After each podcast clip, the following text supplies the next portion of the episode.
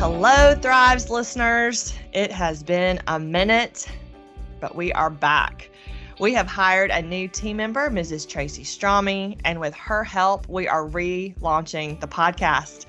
I cannot tell you how excited I am. Our first episode back is with Dr. John Fuchko, and in full transparency, it was recorded back in the fall of 2021. However, our discussion is still so relevant to today. A few things to note as you listen. First of all, I have had a title change. I am now the Assistant Vice Chancellor for Leadership and Institutional Development, and I am excited to be in that role. And actually, John will have an upcoming title change. As of July 1, 2022, he will be the interim president of Columbus State University. As a three time alumna of CSU, I am thrilled to have him on that campus and in that role.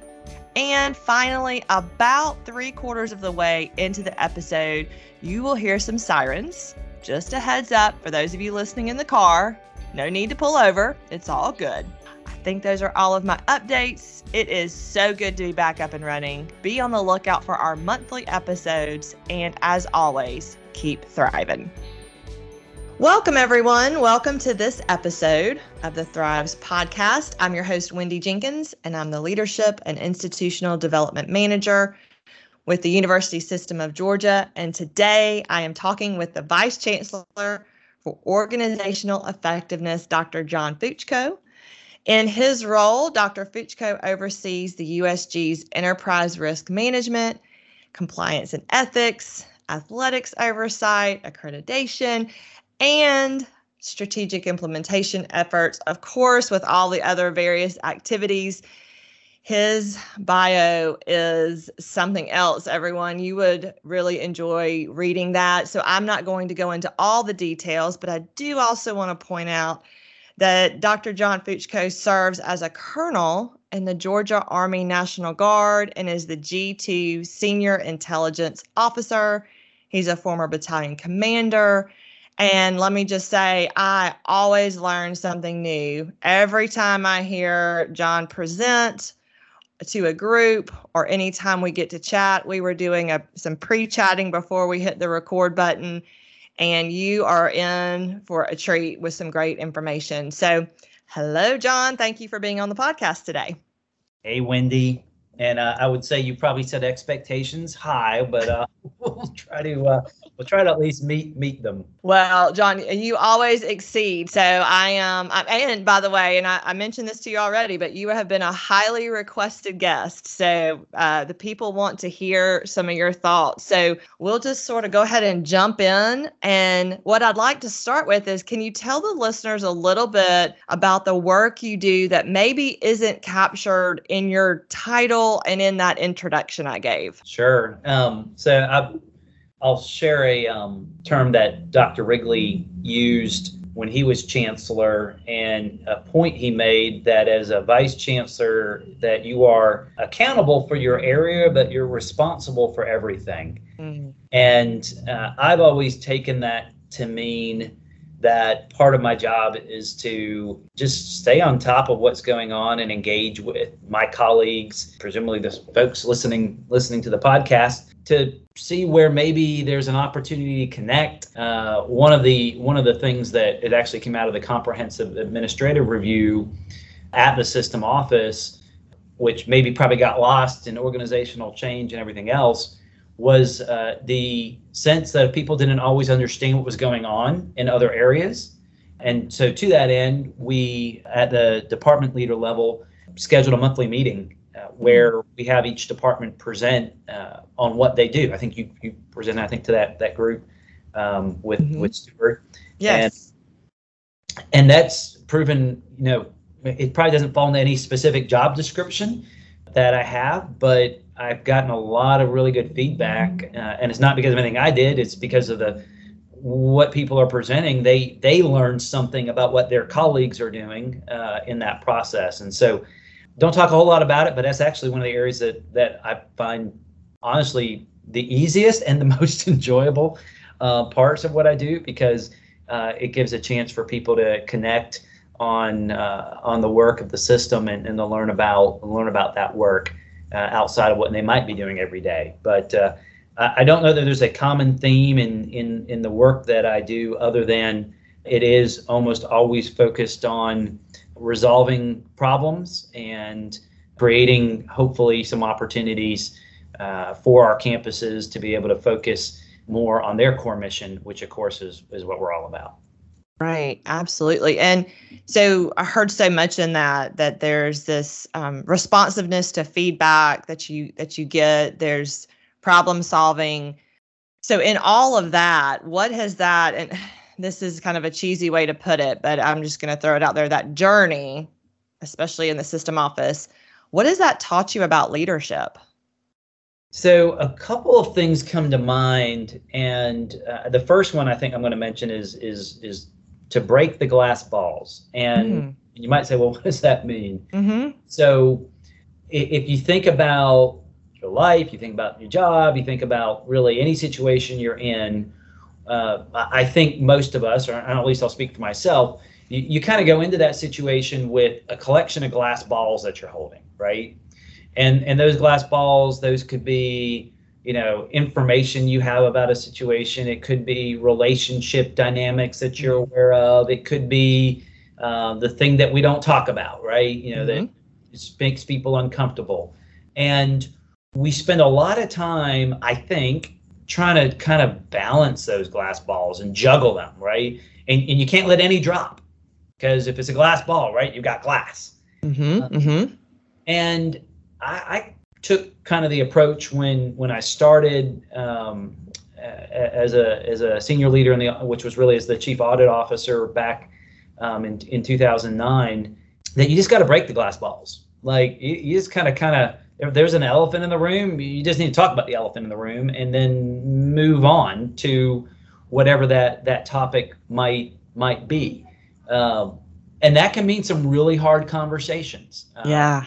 um, I'll I'll, I'll give you an example. I was um, in a in a very intense uh, investigation, right? Compliance and ethics, and sometimes that means we have to do investigations. And um, usually, if I'm involved, it's, it's, it's going to be a senior leader out of campus or, or the system.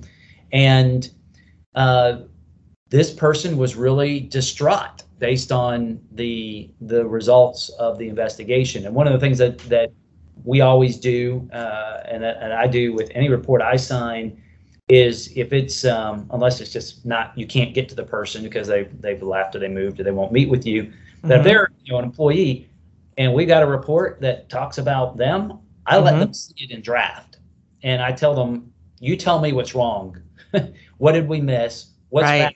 inaccurate, whatever. And that has a lot of purposes, but it, it helps that person, if nothing else, adjust to kind of deal with whatever it is that they've been ignoring in their own mind, right? Because they got that glass ball in their own mind. Right. And and kind of puts it in black and white for them to start interacting with. And you know, I've had one or two times where I've had to ask this person, like, are you thinking of harming yourself? Because their their reaction was was such that I could tell and the seriousness of it, I knew Wow. This was a really big issue for that person. Right, right. And I, I there was a part of me that really obviously no one ever wants to ask that have that conversation with anybody uh, but i knew frankly from my army training that the the best thing to do in that situation is you just go out and ask you know you don't dance around it you don't not deal with it uh, because the absolute worst thing would be you don't ask it you walk out and that person does something in a moment of emotion that has permanent consequences for themselves, their family, etc. Uh, and and you could have done something about it by just addressing the issue at hand, right? Mm-hmm. Um, and so that's an extreme example, mm-hmm. Uh, mm-hmm. but it you know it could be as simple as you walk in a room and there's a you know you're talking about a project and there's you know maybe there there's some performance issues on the team that's impacting the project and and you just need to have a conversation about it, right? Mm-hmm. Um, so uh, breaking the glass balls is, I, I, think, oftentimes a heck of a lot more effective than than trying to juggle the glass balls. Right. Uh, they they don't break. That that probably goes to kind of a second point, which is okay. say uh, you know, and, and, this maybe sounds cheesy, but since you use USG Journey, uh, I'm going to use this. Um, it, it's getting to the heart of the matter, and, right. And and I don't mean that always in like the emotional center of what's what's going on, but it's what are we really trying to achieve, right? Why are we doing this to begin with? Uh, why was it set up? You know, and you can ask that about your job, right? You know, uh, you have a role at the system office why mm-hmm. is the role in existence? Well, there's a whole mm-hmm. list of reasons, right? Tied to developing uh, leadership around the university system, because among other things, there was a need and has been a need for a while identified to say we really have to be deliberate about this. We're a huge mm-hmm. system. We have turnover in areas. Um, we have uh, new people that are bringing into leadership roles. We need to be developing those individuals. And if you think about it in that way, right? And I can do the same thing for my role. Same, all of us should be able to do that for the roles that we're in. Mm-hmm. Why these roles really exist? Why is it that we're really here? You know, and if you do that, that allows you to a- ask the right questions, right? Mm-hmm. Um, dealing with a project, you're dealing with with an issue. So oftentimes we go into it not even knowing what it is we're trying to solve to begin with. Is this what type of challenge is this, right? Uh, is this a people concern? Is this a data issue? Is this, you know, something else entirely? And so understanding why we're here, what the real underlying purpose is, and then being able to speak to that becomes, I think, really, really critical. And and then the third piece I'll, I'll mention, uh, I guess, final probably on on this question is, uh, and I, I'll frame it this way: is swim in lots of lanes, but be you in the process, right? There's almost nothing that any single person, I'm probably going to, my grammar will probably be off here, but everything, almost everything that every person does who works in the system, um, whether, you know, on our campuses or here, it impacts at least one other person, if not scores or hundreds. Right. right? There's none of these that you can say, well, that's just, that's such and such's problem right? Mm-hmm. Or um, what I'm doing really doesn't impact that, right? You could be the janitorial staff and you might see a student in distress and be the person who can reach out to get mental health for that that student. In the same way, you using that same janitorial staff, the attentiveness to detail in your cleaning regimen, you may, you know, help make for a, a, healthier, safer environment on our campuses. Certainly, something that we pay attention to um, in in the era of era of the COVID pandemic, but mm-hmm. what's always been important, right? Because mm-hmm. uh, mm-hmm. there's always germs out there, and there's always a need to to deal with that. So mm-hmm. it's real easy to say, well, I'm just going to swim in my lane. That's not something I need to worry about. Uh, and and I've I've I probably I don't know if I learned this at USG, but I think it was uh, like bystander effect or something like this. Mm-hmm. You know, and, and you would hear these stories about somebody being you know mugged in the light of day in front of 50 other people, right? right. Because everybody's just swimming in their own lane. And I remember as even as a child hearing that and saying, I'm not going to be that person. I'd rather make the mistake of stepping into a situation to try to be helpful than assume that somebody else will.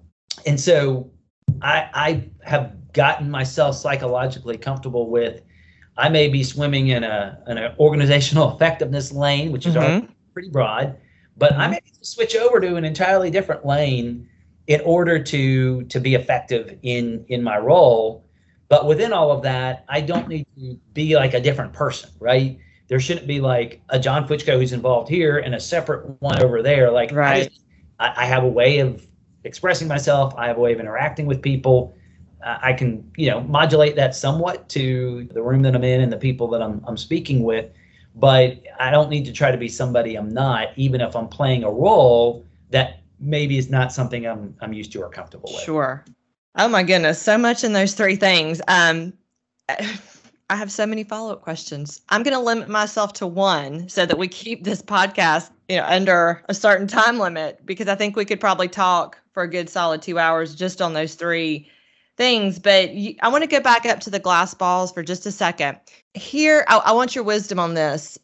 Because I often get asked as I work with institutions or, or um, with our institutions or with people in the system office, how does someone bust one of the glass balls upward? Meaning, how do they manage up when they have something they need to get out there and just put some sunlight on? Does that make sense? Oh yeah, totally. And and I would say I've been blessed for quite some time, whether I was, you know, reporting to Teresa or, or to Hank Huckaby before that or Erroll Davis before that, um, to have some really understanding supervisors and, and, and mm-hmm. bosses and so on. So I would say two things. One is uh, it should be obvious, but sometimes uh, maybe it's not. Do it in private. You can't always say things when you want to say them. Sometimes you need to hold your tongue and and find the right time and place to have that conversation and be deliberate about it, right? And set right. some text, set some expectations. Like, hey, I've got some concerns about something that I want to, I, I really want to talk to you about, right? And and, and so they're not kind of getting it cold and, and you can get emotionally prepared they can get emotionally prepared that it might be a, uh, a more difficult conversation right is to as best you can assume good intentions right? Assume good intentions. Mm-hmm. that has they'll do a couple things. One even the person doesn't have good intentions which hasn't been my experience but it does happen. They'll want to live up to your expectations that they do okay? Mm-hmm. You know, if and I've, I've seen this, you know, you'll see this sometimes with spouses, right? Spouse will, of course, my spouse is going to do this wonderful thing for me because they're a wonderful person. Well, then that spouse suddenly wants to live up to that, right? Right. If you expect your spouse, of course, you forgot this thing. Of course, you never pay attention to act. You never pay attention to why. Sometimes people live down to expectations, right? That's so, so true. Assume good intentions and verbalize that, uh, and just kind of accept that as a given, because that person will even if they don't realize it, want to live up to that better image of themselves that you're mm-hmm. projecting onto them, right? With that, though, you you do uh, want to try to also kind of put yourselves in their shoes. And so recognize you you might be looking at this and saying from a strict uh, compliance perspective, mm-hmm. we can't do this. But there may be some other dynamics they're dealing with that you just don't know about. And so as best you can putting it in, in their shoes and what happens if this situation becomes a systematic systemic situation across the entire university system? And when you put it in that context, then I think sometimes they can engage with it more as a strategic issue rather than as a them issue. This particular person or this particular situation. The other piece is, in all frankness, when it comes to issues that are just straight up ethical integrity issues, you know, you kind of owe it to that person. I think there's a scripture verse that says, you know, go to that person first, person first, and do it right. right. You owe it to that person to have that conversation, but you have to be prepared in any role, but particularly I think in a role that has public service to say I'm walking away. And and there are times that it's just at the end of it, you got to say, well, this is this is what we have to do. This is the legal, ethical, moral requirement. Mm-hmm. And you might get snapped at. You might get a little bit of um, experience, but you know uh, that's just kind of comes with being in a spot of being able to influence what goes on. And uh, you know, for me, I, I, guess being in the guard, I always feel like I've had a, a fallback where if I ever was put into a really difficult situation, I, I could go do something different. But you know what? All of us, we have skills, we have abilities, we have things that we can go do other than the job that we're in. So. Mm-hmm you uh, you know there's kind of a saying when you, when are you going to put your you know if you're a captain in the army when are you going to put your captain's bars on the line? You got to put your position and put your rank on the line mm-hmm. when it comes to those really critical issues. And those might come up once in a career you know? Right. they're coming yeah. up every day. You're you you might be taking things a little bit too seriously. Sure yeah. Uh, including yourself but um, but you do also have to be prepared for that and recognize you know what it'll work itself out it'll be okay. Mm-hmm. Life will go on. Your life will go on. Your family's life will go on, and and that gives you a certain degree of freedom to to have those conversations in a way that you're not so stressed out about it that you drive that that you you you make this thing more than it needs to be and create issues where you didn't even have them to begin with. Right. So often we we narrate a story that's not really there. Yep. Yes. Mm-hmm. And when we're in the story, it's hard to do otherwise. Yes. Very true. Goodness. I mean, no wonder everyone is like, you have to get John Fuchko on the podcast because that was so good. So sometimes you have to break the glass balls, get to the heart of the matter, swim in lots of lanes, but stay true to who you are. So, with all, in light of all of this that leaders have want to think about, and in, in light of that advice, like what do you see as the biggest challenge right now that leaders are facing? Yeah, I'll, I'll mention two things that come to mind on that, um, and and one is probably less less insightful than the other. But uh, so one of the jobs I think that a leader has is to set the table, mm-hmm. and and what I mean by that is uh, that context or the lack thereof is probably one of the most important things around communication. And I think a leader's job is to understand the context, to develop mm-hmm. and to share it with others. All too often, that context that may have existed, that exists in our own minds, is not the same context that exists in anybody else's mind, mm, right? True. And so we go into meetings, we go into projects, we go into uh, we go into organizations, mm-hmm. and we go in with this this you know, it's like the iceberg with 95% submerged. We've got all this context or these assumptions that build into context that are in our head. We never verbalize them to anybody. And and in the same way, you're going in a new situation, that their context, the people that you're interacting with, they're not verbalizing it back to you. Right. They're talking about something mm-hmm. and it makes absolutely no sense whatsoever. Mm-hmm. Right. Uh, and I, I, had this conversation uh, yesterday actually with with Teresa, and uh, I had in my own mind switched to a different topic. And at some point, she, you know, she let me talk, and then she's like, "But John, I thought we were doing X, Y, and Z," and I'm like, "Oh." I told her I switched to the next to another topic that what I had been talking about, right? And so right. I failed to communicate a context change mm-hmm. uh, in in my conversation, and she was operating from a different context where now right. it's like make no sense whatsoever. So I think that lack of context is is really pretty significant, and it's something that's just it takes time, mm-hmm. so we skip over it, right? The other is is maybe a lack of what I'll call common purpose, shared values, shared experiences. I, I think uh, you know one of the things that is positive about the military, as an example, is everybody will have gone through something of the same experience, right? My daughter right now, my third third child, is at basic training. She's, oh, uh, she, she joined the Georgia Guard. She's going to go to North Georgia in the in the spring Okay. Uh, she's in. She's doing her basic and her AIT, so she's getting yelled at by drill sergeants. He's called Mighty Mouse, so I thought that was pretty cool.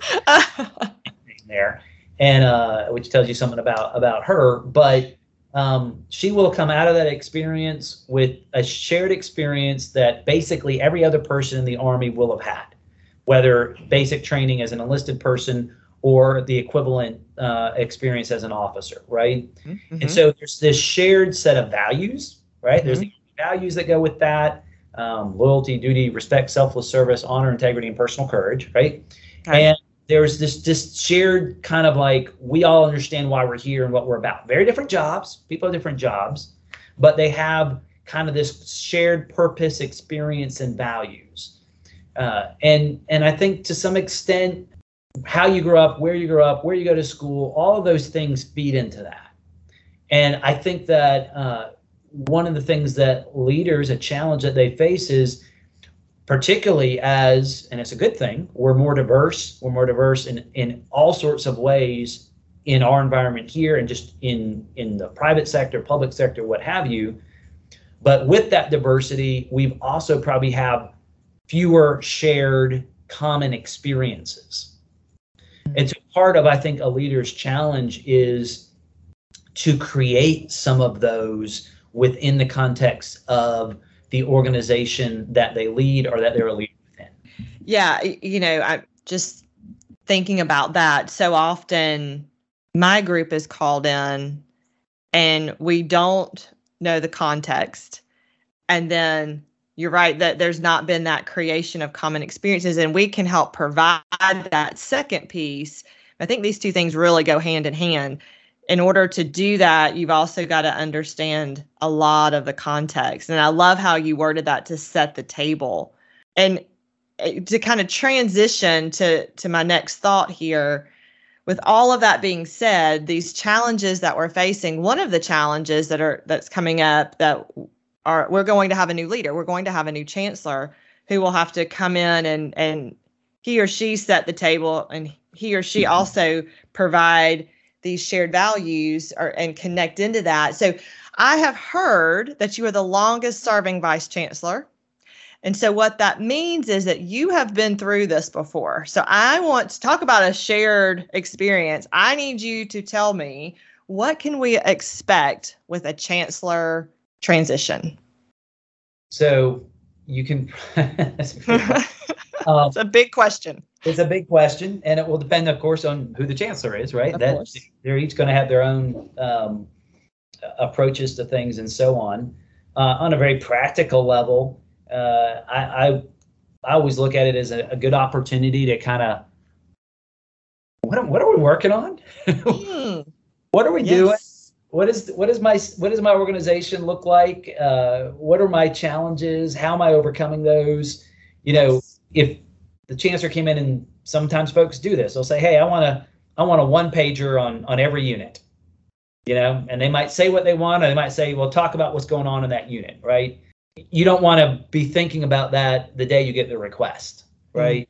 And Mhm. so I, I think that's that's one piece. The other piece, though, is I would tell you, you, you don't get too focused on it. Mm. You know, uh, we have a there's a I hate to keep quoting the army, but in the the army song, which is what we sing at the end of ceremonies, uh, I won't stand at attention while I say this, but um, there's a saying: the army goes rolling along, right? right.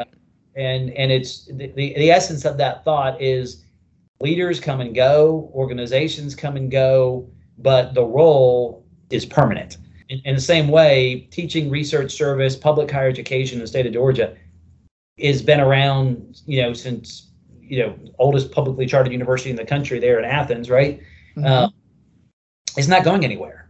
And Mm. so uh, w- you don't have to get too wrapped up in in these changes. They happen. Uh, they're healthy. They're natural. It, it's what happens in organizations. And and you get too focused on it. Frankly, you take the eye off what you need to be doing right now, Mm. which is goes back to what we talked about earlier, which is you're doing things that impact a whole lot of people. Um, and if you don't, then you you either don't realize it or you're, you're probably not doing the right thing. right. Right. Uh, and so you need to keep doing that. Stay focused on the mission, which is around uh, ultimately it's it's most importantly about student success, right? Yep. And and how we we all contribute to that, and we do that in different ways and in the, Mhm. the different priorities that are out there.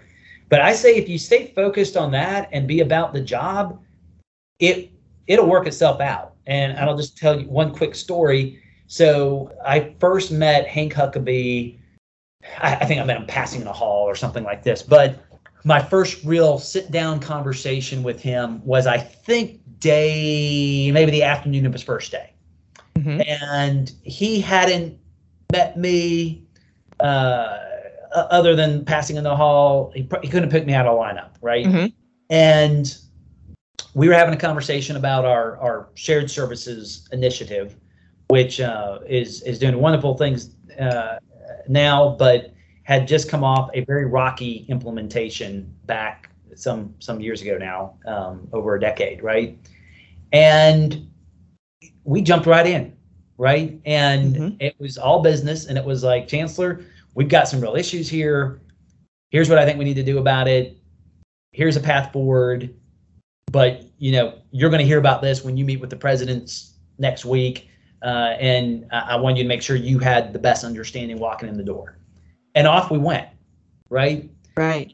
I, I didn't spend time talking about audits and certainly didn't spend time talking about me uh, and you know really just focused in on here was some here's some really good work that our team had just done um, you need to know about it because putting myself in his shoes i knew he was going to get questions about it from the presidents which he did And that probably in hindsight told him what he needed to know about the audit function at the time, right? Mm. Focused on problem solving. We deal with big issues. We've tried to come up with recommendations, not just identify problems. Mm-hmm. Here you go, right? Mm-hmm. I spend a lot of time talking about me or the team or anything else. The work Mhm. for itself. So I would say stay focused on your work. Stay focused Mhm. on your work well. Uh, and if you do that, these things take care of themselves. If you spend all your time worrying about who's going to be the next chancellor, when are they going to be there, what are they going to do, or you know, what football team they're going to cheer for, whatever, it's just wasted energy yeah. and it's going to take you away from the things that you actually ought to be doing, which are going to be the things that a new chancellor, just like our current chancellor, just like our previous chancellor, are going to want you to be doing. Right. I, have to say that story um, with Hank Huckaby is so validating. I did a, a this is I guess it'll be a little commercial break. I did a great basic session recently on navigating changes in leadership. And we talked in the session about coming in with empathy for the new leader, bringing solutions to the leader, and then giving them some low hanging fruit for their first wins. And what I hear is that you did all of that and that you you were like, what does he need to know? What if I were in his shoes, what would I want to know? What's some low-hanging fruit? It's the shared services. You're going to get questions about it. So here, let me arm you with the knowledge you need. And then, you know, just kind of coming ready with a menu, so to speak, of solutions, not just the problem. So thank you. Thank you for you you are that's some triangulation of the research there. I didn't do a lit review, but I'm glad it was helpful. it was very helpful. And so as you have talked about you you each I love you're connecting this back to what is so much a part of your your life as being a colonel in the National Guard. So I'm very curious, can you give us some quick comparisons and con- contrasts, contrasting statements, however you want to word that, talk about grammar. Can you compare and contrast those skill sets that you need in both of your roles? Where are the overlaps? And then maybe share a few of the outliers. Yeah, sure. So, um, first off, I would say I don't think there's as many contrasts as people tend to think. Mm, there okay. might, uh, I, I, do think that uh, you know people's view of the military is probably colored by World War II movies and you know just kind of maybe growing up and hearing those sorts of stories, which was a very much like a massed industrialized army with a whole lot of people in it, right? Right. And you know, as the army has moved in, in the military to an all volunteer force, uh, the type of of folks that enlist and, and commission and, and serve, you know, it is. And I'm not saying that this wasn't the case before, but they they first of all they they usually they want to be there, right? This isn't nobody forced it on them. Uh, they had they had the option and they they chose that option. And certainly, if they're in leadership, they chose very deliberately to say, I want to be in leadership. I care about this. This is something that that I'm about.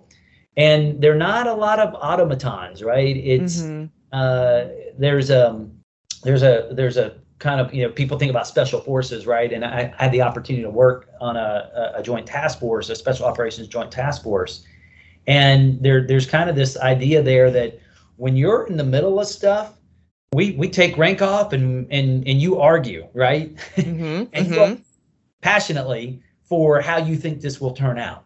And when it comes to implementation and you're in the moment, rank goes back on, right? But everybody understands what it is you're trying to achieve. And if somebody, for whatever reason, gets taken out of out of that mission, out of that fight, then everybody understands the assumptions, the underlying planning, and and and so on, and they can adjust on the spot. But you know, decisions in that situation do have to be made on the spot uh, when you're implementing, when you're in it, right?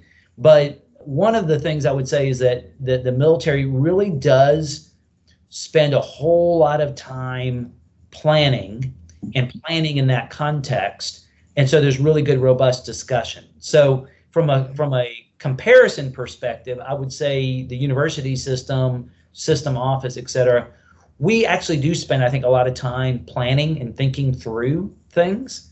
Uh, and and so that's that would be a, a point of comparison. Now, a point of contrast uh, would I would say that the military is much more disciplined about how they make decisions. And so uh, we actually there's this kind of this this idea that if you're going to have a brief, right, uh, that there's a few types of briefs. There's an information brief, but uh, which is different than a decision brief. And in a decision brief, there's a very structured way you do that, and you're asking for a decision at the end of this brief. Uh, and you have what's called the military decision making process, where uh, you're very systematically finding out information about the environment, the operating environment that you're in. You're developing um, your core objectives, which, you know, whatever those might be, so you understand what you're trying to accomplish. You're developing different types of criteria, uh, two different types, really. One that helps you evaluate and score, another one is what they call screening criteria, which is kind of a, you know, if yes, you're good, if no, you can't do this. Mm-hmm. And you will always develop two or three courses of action, any gotcha. one of which should be able to help you achieve the goal, but may score differently on the different criteria, right? Mm-hmm, right. Um, you go through that process and then you present it, and a decision is made. And, you know, it doesn't always lend itself to our culture, but I will say it does help to define how decisions get made. Right. Uh, and and and add some discipline to to the process. All that said, very specifically to your question, uh, I think that there's actually a lot more that brings the roles together. Sure. I think a good leader in either setting has really got to be simultaneously focused on taking care of people and getting after the mission. And those things can can be in, in contrast or in seeming contrast. Uh, and and you have to kind of balance that at, at all times. But I think those are are both very similar if you're doing it correctly.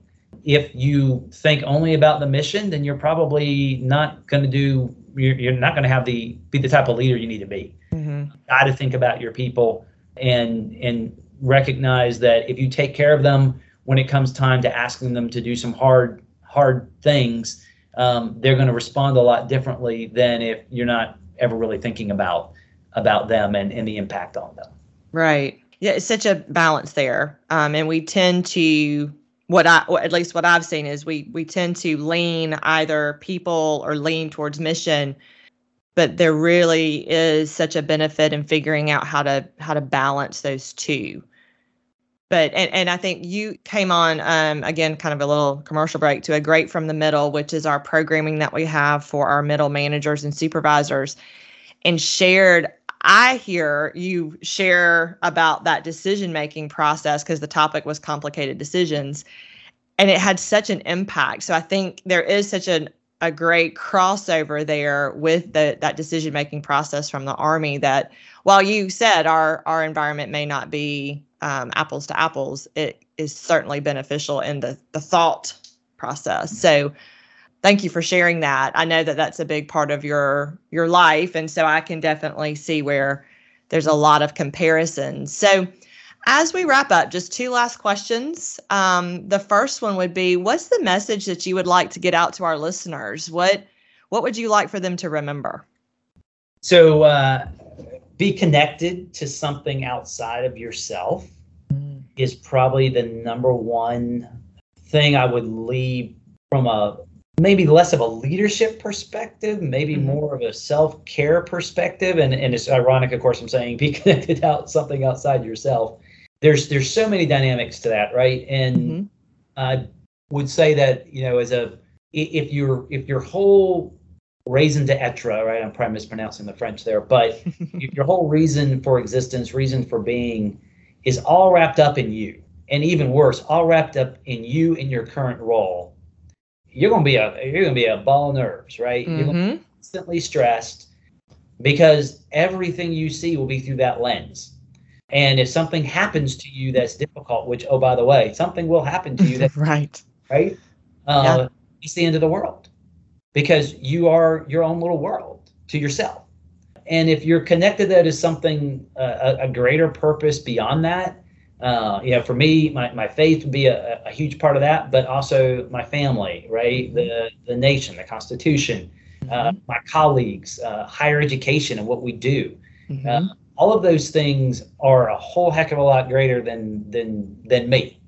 And, so my ego, we all got egos. My Mhm. ego can get wrapped up in things, but it's going to get wrapped up in something. I might as well wrap it up in things that matter and things that are um, going to have an enduring purpose, uh, rather than things like me, which which don't fall into those categories per se, right? So just being connected to something outside yourself, and on a very practical level, is how you think about your job and and seeing the purpose for which it exists. It's volunteering.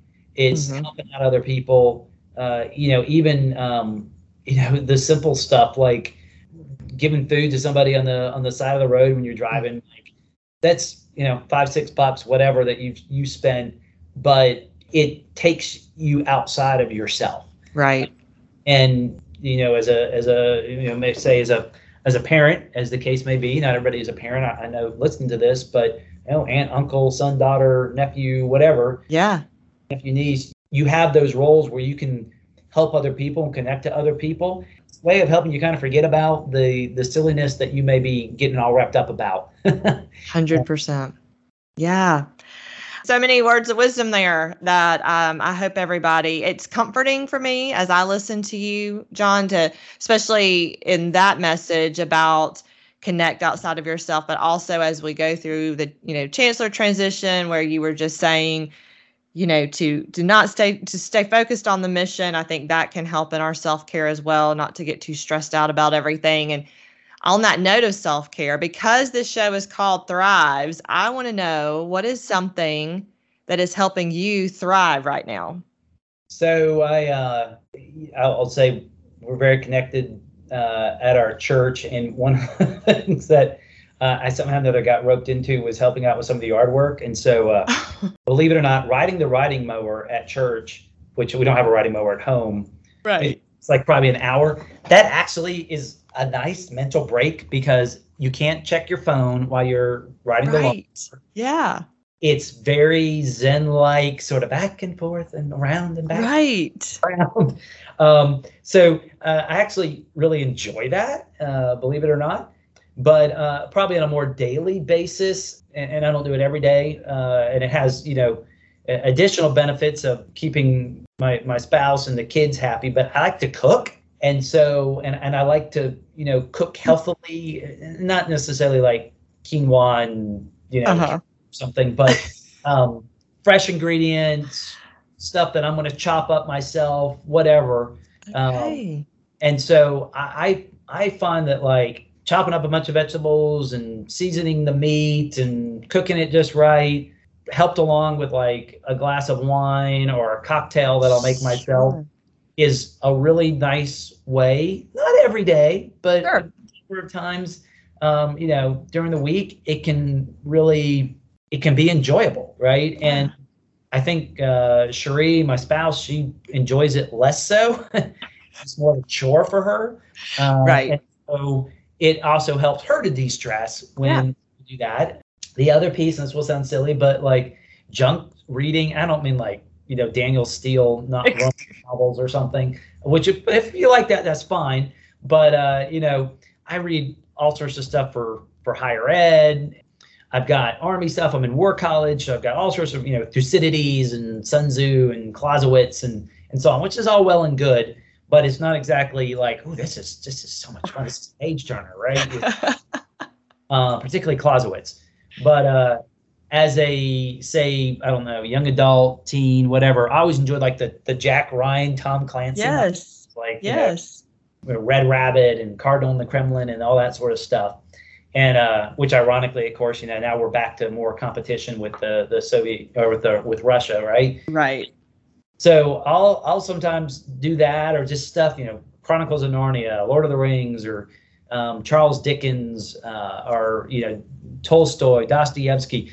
Some of the stuff that I've honestly I've read it before, Uh-huh. that um, I don't have to read. I just do it because I enjoy it, and I'll reread the same thing or Sherlock Holmes mystery stuff. Yes. All- of that stuff, like I'll try to spend some time on that, even if it's 20, 30 minutes. I don't watch TV, but uh, I do find that that that book piece can just kind of take you out of things for a little Yep. bit and, and put you somewhere else. And the nice thing about a book, as opposed to say a TV show or even a po- uh, even like an Audible book, which are Yeah.